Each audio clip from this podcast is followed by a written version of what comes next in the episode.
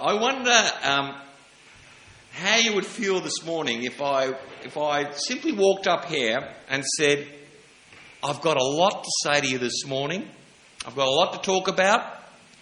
I've written probably the best sermon I've ever written, but I don't think you're able to cope with it. I don't think you're going to cope with what I've got to say. And then I sat down. Well, I know a certain section might think that's a good idea, right? But others, of course, might be offended. It would uh, certainly make sermon writing a complete waste of time, and it wouldn't be very encouraging for any of us, would it? Well, in our reading this morning, that is sort of what Jesus is saying uh, to the disciples. Look at what he says. I still have many things to say to you, but you cannot bear them now. At this stage of the disciple, I'd be thinking, fair enough. Like I said last week, I'd probably be one of the more confused disciples. So when Jesus comes out with, I'm not going to tell you anything too hard to understand, I'd be like, well, thank goodness, I'm still struggling with the other stuff. But despite what Jesus says, he then goes on uh, to drop on them probably one of the hardest bit of theology. That is Trinitarian theology. That is one God, three persons Father, Son, and Spirit. When I was studying at Tabor to the end the, to, towards the end of my course, I decided to take on what they called an intensive. I thought this seemed like a good idea. I'd get all my lectures over and done with in one week and I could just cruise through to essay writing. The subject I chose was Trinitarian theology. I can honestly tell you today that at the end I swore I would never do an intensive again. At the end of the week, I thought my head was going to explode. Well, it didn't, thank goodness. But it did take me many weeks of writing, reading, and praying to sort out in my mind what I'd just been through. It is interesting um, that often when people have troubles sorting things out in words, they put it to music. We put it into song to try and express what we want to say. It's why singing is so important. You know, something happens when we sing. Something mystical, seemingly supernatural, works within us when we sing. Music cultivates the happiness, the wholeness in us. Singing stirs up and engages the heart, celebrating the greatest joys and consoling us in our deepest sorrows. Also, I'm sure that most of us during the week can recall the words to a song. We may even find ourselves humming the tune from Sunday. Very few people can remember the words of a sermon. In the case of the Trinity, maybe we need to sing more about it. What we tend to do, though, is we tend to try and use analogies. I use analogies all the time to try and explain, um, trying to explain things. But they can lead to misunderstanding. I want to share with you a couple of the classics about the Trinity. One of the great ones is the three leaf clover. I'm sure you've heard that one. This is perhaps probably one of the better known ones. The story goes that St. Patrick used the shamrock as an illustration to the pagan Irish who were finding it hard to grasp the, grasp the idea. The shamrock has three leaves in one sprig. A perfect illustration. Well, no. Well, it would be, except that if we take the three leaves to represent the Father, Son, and Holy Spirit, then the analogy fails to recognize the Godhead. It is simply, it, it's not simply split up into thirds. but each are wholly, completely God in and of themselves, and also when they are together.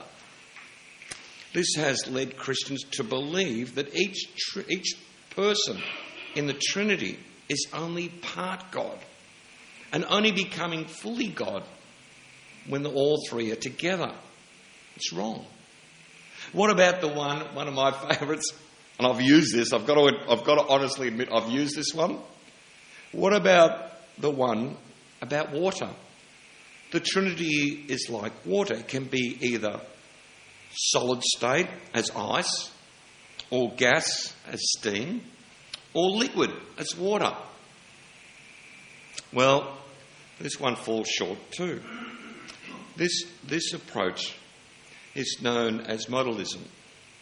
The idea that God merely represents himself in three different forms, but isn't three distinct persons.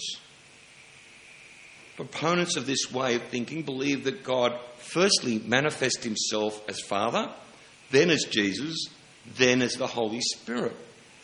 These modes uh, are consecutive, temporary, and never coexist, thus denying the distinctiveness of the three persons of the Trinity. Wrong again. Then there's another classic, the one about a man who is father, husband, and a son all at the same time.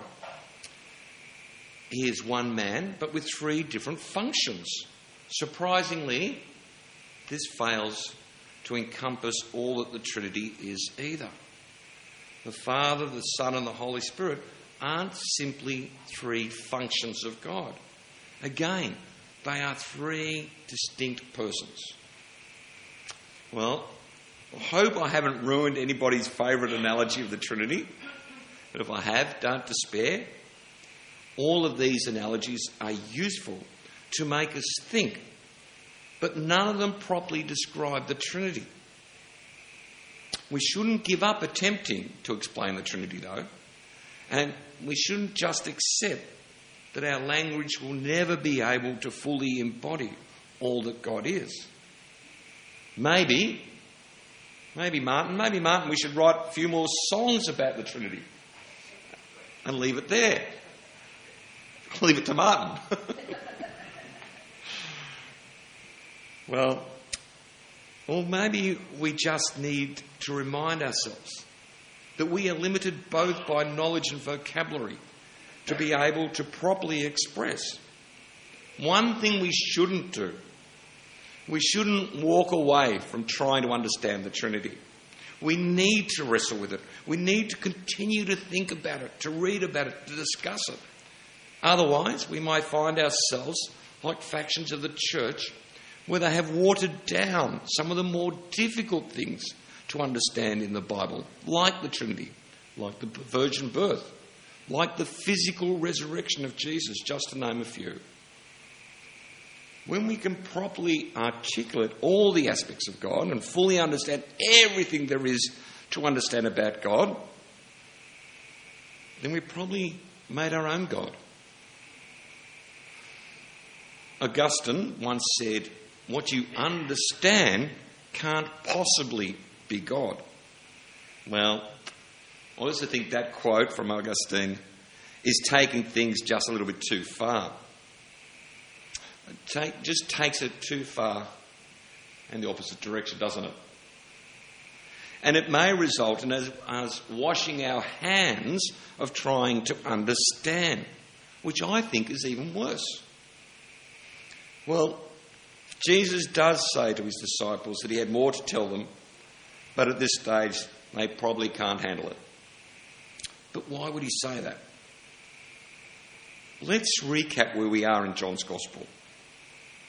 We are getting towards the end of the farewell discourse and to the end of Jesus' teaching on the Holy Spirit. The disciples are about to go into a short, short, sharp, and very painful period Jesus is about to get arrested, tried, and executed. That is why Jesus says to them in verse 16, Not long from now, they won't see him, and not long after that, they will see him again. The death and resurrection are necessary events that need to take place for Jesus to then go to the Father, which will result in the sending of the Spirit. They are extraordinary, earth shattering events. How on earth can anybody prepare for such an event? And yet Jesus tries to both warn and prepare them just the same. Likewise, John is trying to get us ready, us the reader, ready for what is about to happen. The world is about to change. John isn't simply saying things are going to get bad and then they're going to get good. No, the world is about to change. John doesn't want us to miss the significance of what is about to happen. They are not just strange or, sh- or shocking or even unique. It will be the visible sign that God's new world really is coming. It is why Jesus says to them that he has more to tell them, but this, at this stage, it is just too hard for them to understand.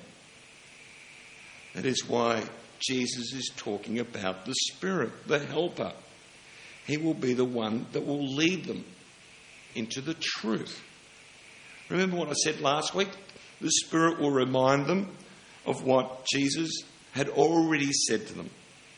The Spirit will also guide them, nudge their minds and imaginations into the ways of knowing and thinking of things that Jesus would have liked to have said but couldn't at the time.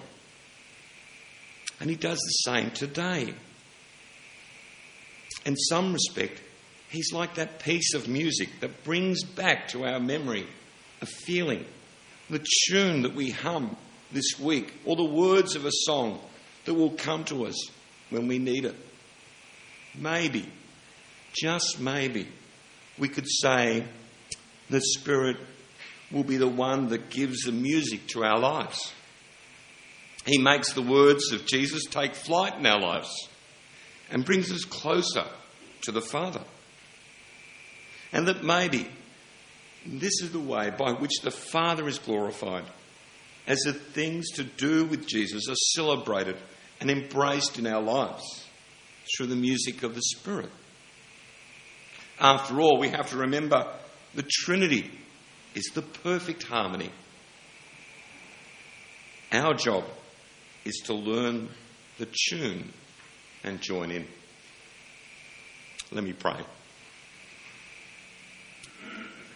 Heavenly Father, as we uh, as we continue um, with our lives, we pray, Lord, that we will know the tune. We will know what you have to say to us. That we can join in and be part. That we, you open up the Trinity for us to step into every day.